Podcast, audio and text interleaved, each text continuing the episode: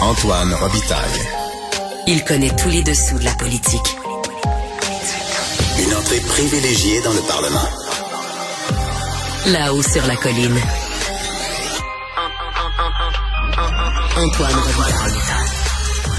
Hey, bon mardi à tous. Aujourd'hui à l'émission, aux actualités de l'histoire, Dave Noël nous décortique une controverse entre les historiens Frédéric Bastien et Alexandre Dumas au sujet de la création du drapeau du Québec et du rôle de René Chaloux, député qui aurait été instrumentalisé dans cette affaire par Maurice Duplessis. Bastien, en s'appuyant sur une source, Antonio Flamand, dit oui, euh, Dumas rejette cette thèse en bloc et Dave Noël nous analyse cette affaire. Mais d'abord, mais d'abord, occupons-nous du présent, car il est riche, et accueillons Rémi Nadeau pour notre rencontre quotidienne.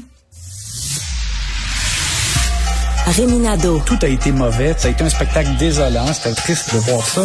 Antoine Robitaille. On sait bien, vous voulez faire du nationalisme. Mais non, on veut justement contrebalancer cette délocalisation-là politique.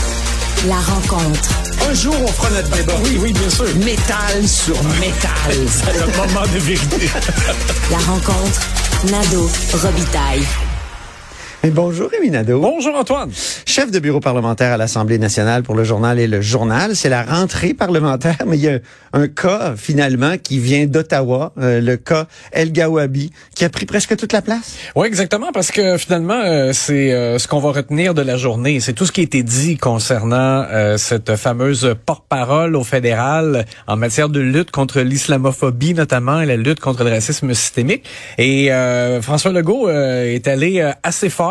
Oui. Mais en même temps, il dit vrai. C'est-à-dire que, selon lui, Justin Trudeau euh, cautionne le mépris à l'égard des Québécois en maintenant en place donc euh, cette euh, Madame El Gawabi qu'il a euh, nommée, Amira El Gawabi. Euh, et même Justin Trudeau, on a comme rajouté, je dirais aujourd'hui, parce qu'il a dit même qu'il était 100% euh, derrière cette Oui. nomination-là, malgré euh, tous les euh, écrits controversés de Madame El Gawabi. Donc, il dit que, au fond, il nous dit que le Québec rêve d'une race pure. C'est- Oui, oui, exactement. Quand tu dis 100 là, tous ses propos sont assez controversés à cette dame. Oui, ben euh, alors j'ai- en tout cas j'ai vraiment du mal à comprendre là comment euh, Monsieur Trudeau euh, peut avoir ce raisonnement, mais bref. Euh, donc, Monsieur Legault est allé très fort. On lui a demandé ensuite, mais qu'est-ce que vous allez faire? Parce que vous avez demandé euh, sa démission. Monsieur Trudeau, lui, ne veut pas. Donc, euh, bon, est-ce qu'on se retrouve donc un peu impuissant? Monsieur Legault a dit, ben, il va y avoir une motion.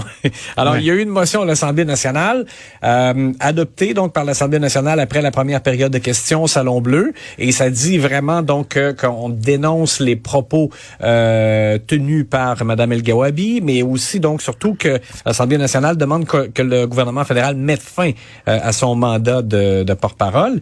Et euh, les partis politiques ont voté pour. On a vu du côté du PLQ euh, que c'était sans grand enthousiasme là. Ah oui? Mais parce qu'il y avait J'ai- J'étais pas là, j'ai dû sortir à ce moment-là. Ouais, ils ont Est-ce pas, euh, est-ce qu'il y a eu un, un appel nominal, c'est-à-dire Oui. est-ce que chaque député a, a Oui, voté? il y a eu un appel nominal, mais en fait, c'est que lorsque Jean-François Roberge a lu le libellé, euh, les gens sur le parquet ont applaudi. Là. Euh, Ah. Les péquistes, euh, les caquistes, du côté des libéraux, ils applaudissaient pas, là, sauf celui euh, d'Acadie, qui lui, lui applaudissait.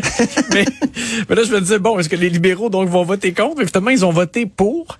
Et c'est les euh, solidaires qui ont voté. ben, en fait, pas qu'ils ont voté Les contre. QSistes, comme je Ils- les ils ont- appelle. ils ont décidé de s'abstenir.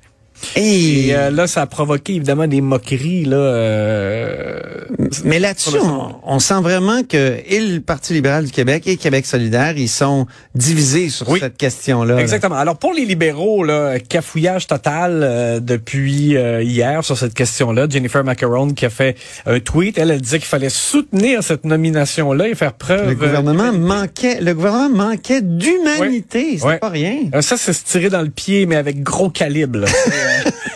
à coup de mitraillette.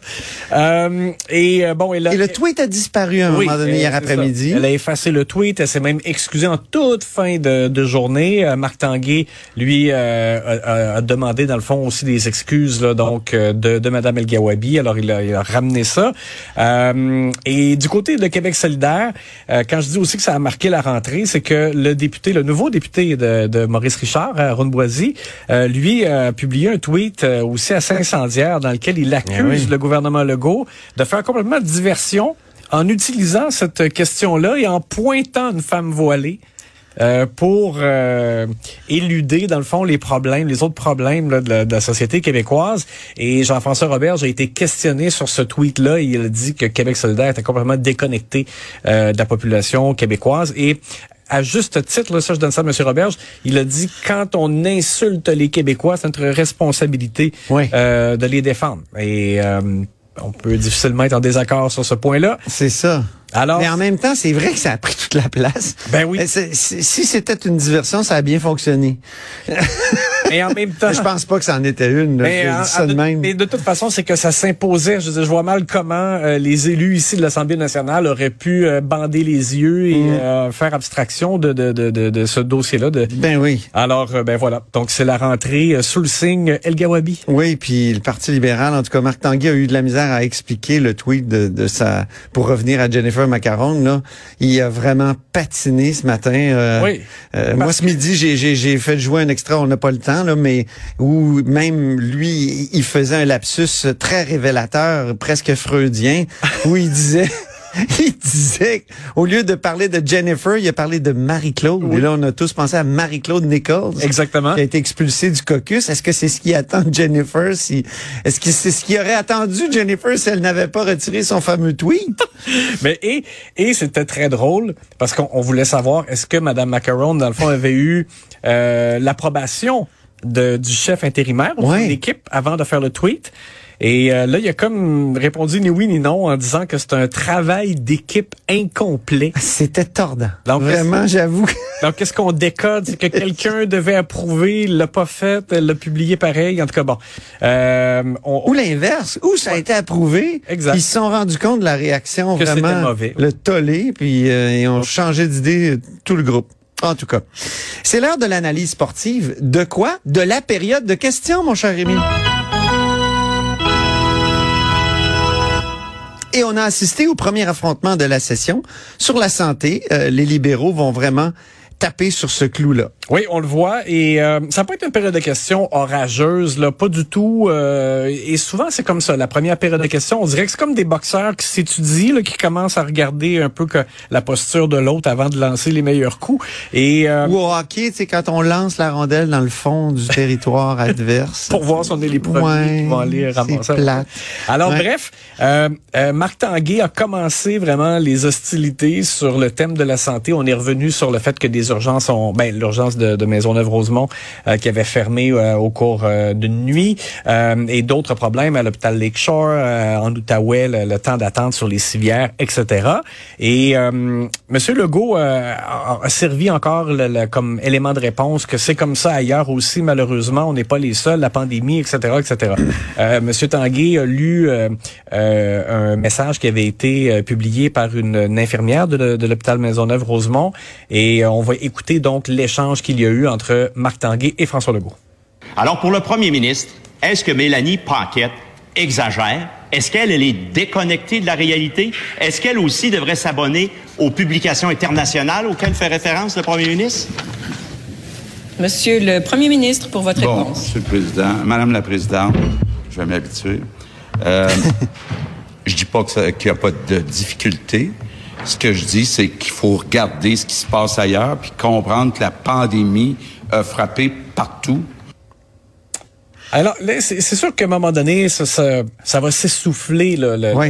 la capacité de C'est pas faux, sais, c'est Non, pas c'est faux. pas Ça a été extrêmement dur pour le système, la pandémie, mais euh, à un moment donné, on voudrait qu'il y ait des résultats. là. On Oui. a tellement d'argent dans ce système-là. Idem pour Christian Dubé, qui encore une fois a plaidé pour regarder le verre à moitié plein ou au, ou au quart plein, en fait, plutôt qu'au trois quarts vide, parce que euh, on lui remettait euh, sur le nez euh, les euh, statistiques qui montrent qu'il y a peu d'amélioration là quand on regarde le tableau de bord justement qui a été euh, créé par Monsieur Dubé et euh, C'est vraiment la mode des tableaux de bord. oui, oui, oui, oui, exactement. Et M. Dubé, lui, a dit, ben oui, mais euh, là, vous, vous, vous regardez qu'est-ce qui va pas bien. Moi, je- j'essaie de regarder qu'est-ce qui va bien. Bon, euh, ça aussi, c'est, je pense, une ligne qui pourra pas tenir encore très, très longtemps. La joueuse qui s'enfarge dans ses lacets maintenant.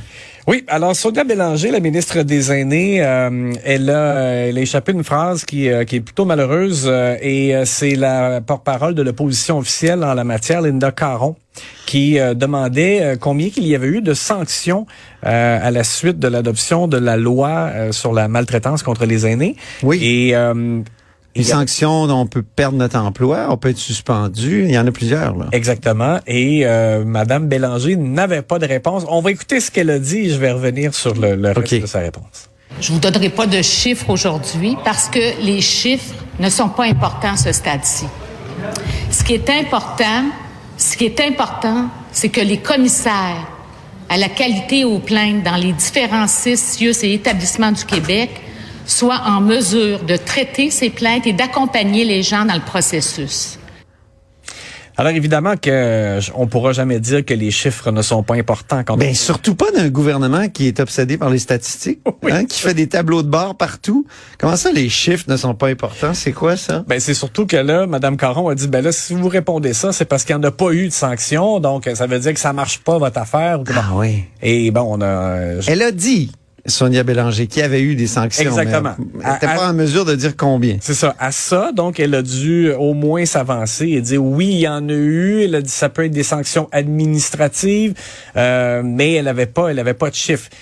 Je pense que la prochaine fois, elle devrait juste dire je n'ai pas de chiffres précis à l'heure où on se parle, mais pas dire que les chiffres sont pas importants parce que c'est sûr que ça permettra de voir euh, si on, on, on donne un suivi efficace parce que c'est ça le but là. Dans Ben le oui. fond. Il y a beau avoir Quelle est la devise de Christian Dubé? Ce qui se chiffre, euh, ce qui se mesure s'améliore. Exactement, parce que là, sinon, on a beau dire bravo, on, a- on est en mesure de voir avec l'obligation de porter plainte et le nombre de plaintes que euh, y, a- il y a matière à intervenir, mais si on n'intervient pas ou qu'on n'a pas de résultat, ben là, euh, ça, ça avance à rien. Alors voilà pour Madame Bélanger. Très bien, mais merci beaucoup Rémi, puis on reprend ça demain avec une autre analyse sportive de la période de Et crise. puis rapidement, Oui. c'est très drôle. Paul Saint-Pierre Plamondon était ému de rentrer au Salon Ah, ben Bleu. oui. Alors pour la première fois, même s'il n'a pas prêté serment, sauf qu'il n'y a pas eu de questions aujourd'hui, donc Non, euh, il est intervenu sur la motion, par contre, Oui. sur euh, la tuerie à la mosquée. oui, exact. Mais il a pas eu de C'était sa première intervention de l'histoire. Il était très content. C'est ça. euh, Mais pas encore, pas encore de questions, donc Pas j'imagine que ce sera mercredi demain. On a hâte. hein, Ouais. Ça fait de la variété. Ben merci beaucoup Rémi encore une Lui, fois. il doit puis- avoir hâte. Ben oui, lui aussi. hein. À demain. À demain.